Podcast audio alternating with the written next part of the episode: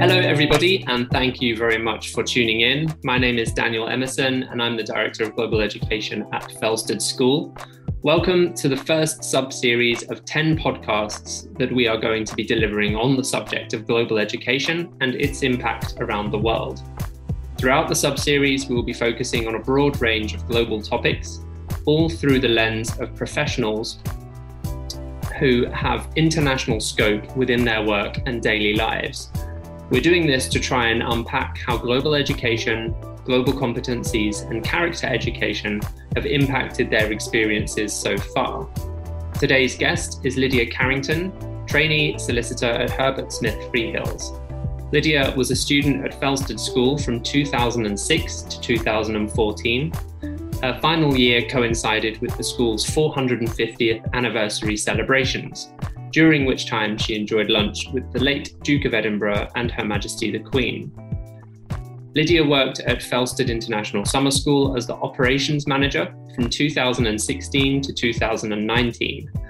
She holds a master's degree in English literature from the University of Edinburgh and following graduation, she moved to London to complete postgraduate studies in law before commencing as a paralegal at the Challenger Bank Revolut and a training contract with global law firm Herbert Smith Freehills. Lydia, thank you ever so much indeed for being able to join us today. How are you doing? Hi, Daniel. Thank you so much for that lovely introduction. I'm doing really well, thank you. How are you? I'm very well, thank you. Um, wonderful to be speaking with you today on the subject of, of global education, and indeed very appreciative of your time. Um, first of all, I was wondering, Lydia, if you could unpack your role a little bit, just give us a bit of a context and flavour for what your work looks like as a trainee solicitor on a day to day basis. Sure. I mean, in, in summary, really, it, it really varies um, based on where I'm currently sitting within the firm and also what matters I'm working on. So, for those of you who aren't familiar with the route into law, um, you need to complete a training contract um, before you qualify as a solicitor in England and Wales. So, I'm currently sort of mm, a year and three months into my training contract with nine months to go. Uh, my first seat was in the firm's employment team, uh, where I worked for a huge range of clients um, based both in the UK and across the globe, really, um, and alongside my colleagues who worked in those other jurisdictions as well.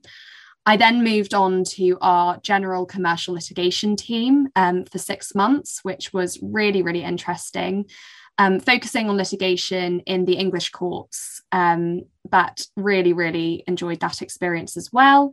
And I'm currently sitting in the corporate division at the firm, focusing on public and private mergers and acquisitions. Um, so, yes, very, very varied depending on which division I'm sitting in, really, and which clients I'm working for.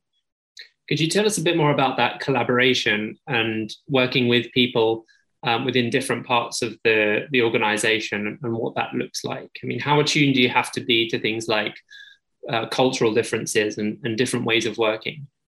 Yeah, absolutely. So, you do need to be very attuned to cultural differences, particularly when working with clients or colleagues in some parts of Asia, for example. Um, and obviously, like liaising with people around the different time zones as well can often present a challenge because your advice needs to be very coordinated. Often the client has set a deadline, you need to work together, sort of managing those different time zones so that you're providing the advice in a timely manner.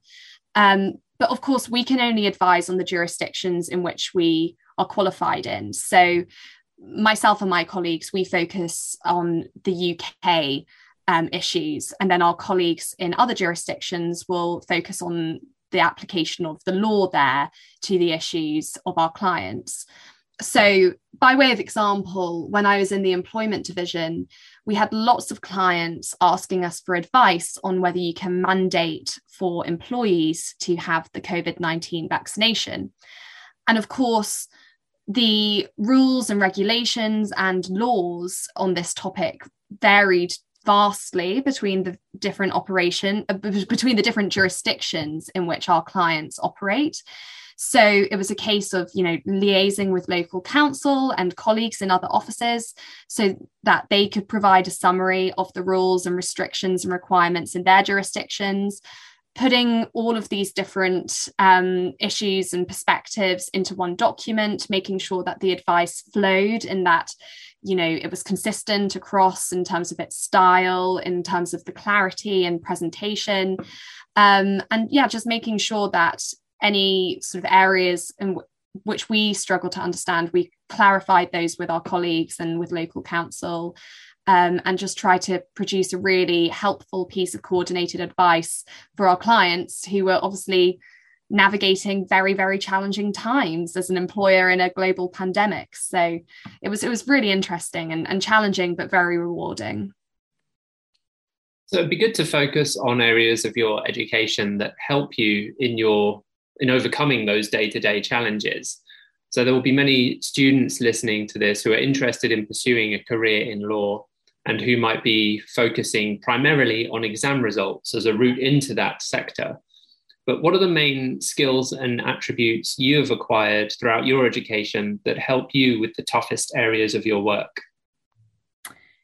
So, I've always been someone who really likes to get stuck in um, in all of the opportunities that are available to me wherever I am. So, in a professional capacity, for example, I obviously fundamentally you have to enjoy the technical work. Um, and we are a service based industry. Our clients are our priority. But I really enjoy sort of doing the business development side of my role as well. So, you know, focusing on key developments or issues for clients within certain sectors, um, you know, really making sure that I'm keeping up to date with the law, um, building the firm in terms of, you know, being a member of the firm's women um, trainee lawyers um, committee. Um, and putting on diversity and inclusions events through that role. And I feel like my enthusiasm in sort of being involved in all of these things outside of my day-to-day technical work really has been founded by my experience at school. I was very, very fortunate um, to attend Felsted um, from 2006 right until I finished my A levels. And I really, really got stuck in with everything that the school had to offer. Wasn't particularly talented at sport but loved you know have really lovely memories of playing hockey and netball and rounders with all of my friends and against neighbouring schools. I did my duke of edinburgh award i got very involved in all of the drama on offer there and, and was very fortunate to be able to travel with that and i think just being open to all of the opportunities available to you and, and, and being happy to give it a go, even if it's not something that you're particularly successful at in the long term. I think having that openness of mind from an early age really sets you in good stead to embrace all of the opportunities that come your way later on. So, from that perspective, at what point did you realize that you wanted to, to work in law? was that something that you'd considered as a student at Felsted, or was that something that came later on? Um, yeah, talk to us a little bit about that, Lydia, if you would. Sure. So actually, um, it wasn't something that I'd considered seriously at all at school. I think because of my love for drama and public speaking and so on, and also my love for English literature, which is ultimately what I went to go on and study as an undergraduate, I always envisaged myself going down um, sort of an arts route. So, um, and not necessarily, you know, creative, but um, perhaps journalistic. So, for a while, I set my sights on becoming a broadcast journalist. Um, I actually completed some work experience with um, ITN amongst other broadcasters. And I have a huge amount of respect for broadcast journalists and editors and the work that they do. And I think responsible reporting is a very significant issue um, that we are considering at the moment, in particular, with the rise of social media. However, when I was doing my work experience with these broadcasters, I actually bumped into the on duty lawyer. And um, I was absolutely fascinated in their role in sort of making sure that any content that was about to be broadcast um, didn't expose the company to risk. Um, I, I just found it really, really exciting and interesting. And that was the moment where I then considered that perhaps I could be interested in law rather than broadcast journalism. I went on and gained some work experience at other firms, both in Scotland and in England, given that I was studying in Edinburgh at the time.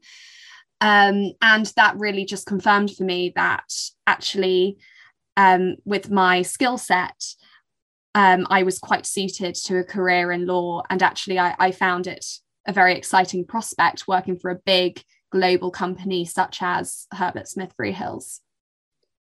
In order to achieve that, though, Lydia, I mean, you have an inherent um, motivation and drive and enthusiasm with with almost everything that you do. For students who perhaps don't have that or are looking to build knowledge, skills, and experience in those areas that are integral to um, pursuing opportunities um, in sectors uh, that they might not be familiar with. What sort of advice or tips might you give to, to those students? I think I think there's a lot of pressure on students, um, particularly as you approach your final years at school, to have an idea of what you might like to do um, in your career. And I mean, I, I, I was the same. I, I chose to study English literature because I thought I'd like to be a broadcast journalist. And actually, um, I've not ended up becoming a broadcast journalist. I ended up going on and studying law after my undergrad and training to be a solicitor. And I don't know what the future holds. I, I, I very much hope that I enjoy a long and successful career in law. However, I'm very aware that that career path um, isn't followed by everyone who enters into the legal profession, and that there are lots of other opportunities um, that might come my way later down the line. So, I think my advice to students would be it's great to have a direction, but don't fret if you're unsure what direction you are traveling in. And be open to opportunities that come your way, have discussions, show interest in the work that other people are doing as and when you come across them because you never know it might be a role that you'd never contemplated before like i had um, when i was at itn and you actually find it very interesting and you want to learn more and then you know that discussion can open up other avenues of inquiry and you know i think there are jobs that will exist in future that don't exist yet as you know science and technology and sectors and businesses sort of grow and expand and adapt to the changing society that we live in. So I think sometimes it can be almost too dangerous to have a very fixed direction, and you just need to have a very open mind about these things. We're talking predominantly about global education in this series. Um, and that means that term global education means different things to different people. What does that term mean to you, Lydia, and how important do you think that is to students in the education system today? For me, I think global education is having an awareness and, to the extent possible, an understanding of issues that affect people who are in positions um, and in countries and cultures that are dissimilar to the, your own. Um, and I think I'm really pleased that this is a discussion that young people are having now because I think it does equip you for a very successful career in whatever you decide to do.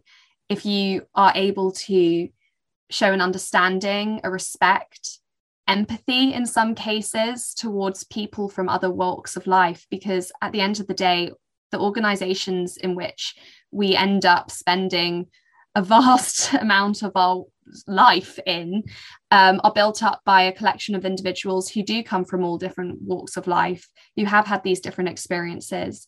And that's what makes the team stronger. And I think being able to understand and appreciate and value the different experiences of others from a very young age is only going to be advantageous when you join these much larger, larger organizations later down the, the line.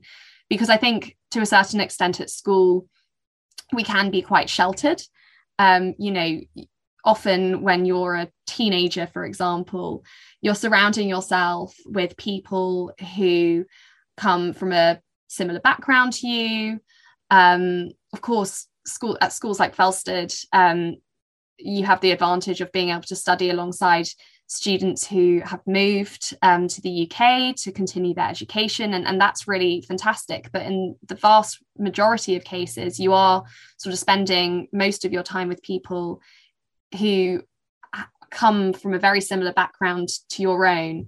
Um, and you're sharing the same experience. And when you move on to university, it can be very eye opening because you meet people from many different backgrounds and many different walks of life and from a huge number of countries. And I think having an awareness that those different walks of life exists whilst at school is really important. So just to flip that on its head then, what more do you think schools could be doing to allow for more opportunities for, for students to learn in that way? I think schools should be encu- encouraging collaboration both between students at the school, but also between schools and between schools in different parts of the country, between different countries. Um, I think the value of the pandemic is that we've all learned how to operate, you know, remotely. I mean, the students listening to this podcast have probably completed two years of their studies entirely remotely. And I think whilst that was very challenging in in the circumstances of the pandemic it's actually now paving the way for huge opportunities looking forward because we do realize that it's easy to connect with people online that you can produce fantastic results if you all come together and collaborate over zoom for example. Um, and I, I, think schools should really be looking to build those connections with other schools and and creating a network so that students can collaborate and they can meet each other and they can discuss these issues, um, very important issues, um, even if it has to be remotely in, in most cases. Lydia, thanks ever so much for uh, for coming back to me on those questions today. I did just have um, one final thing to ask you. When uh, I've spoken to many of our other guests, I've asked for something that has inspired them that they can share with share with our audience. So perhaps a film or a book or an album or a podcast or all of the above. Um, is there anything that you would like to share that has inspired you recently? Oh, this is a really good question. Um, I often find it quite difficult to pinpoint a particular book or film or album that I feel has had a profound influence on me. Um, so I think instead I'd like to mention a podcast that I often listen to on my commute into work. Um, it's called How to Fail by Elizabeth Day.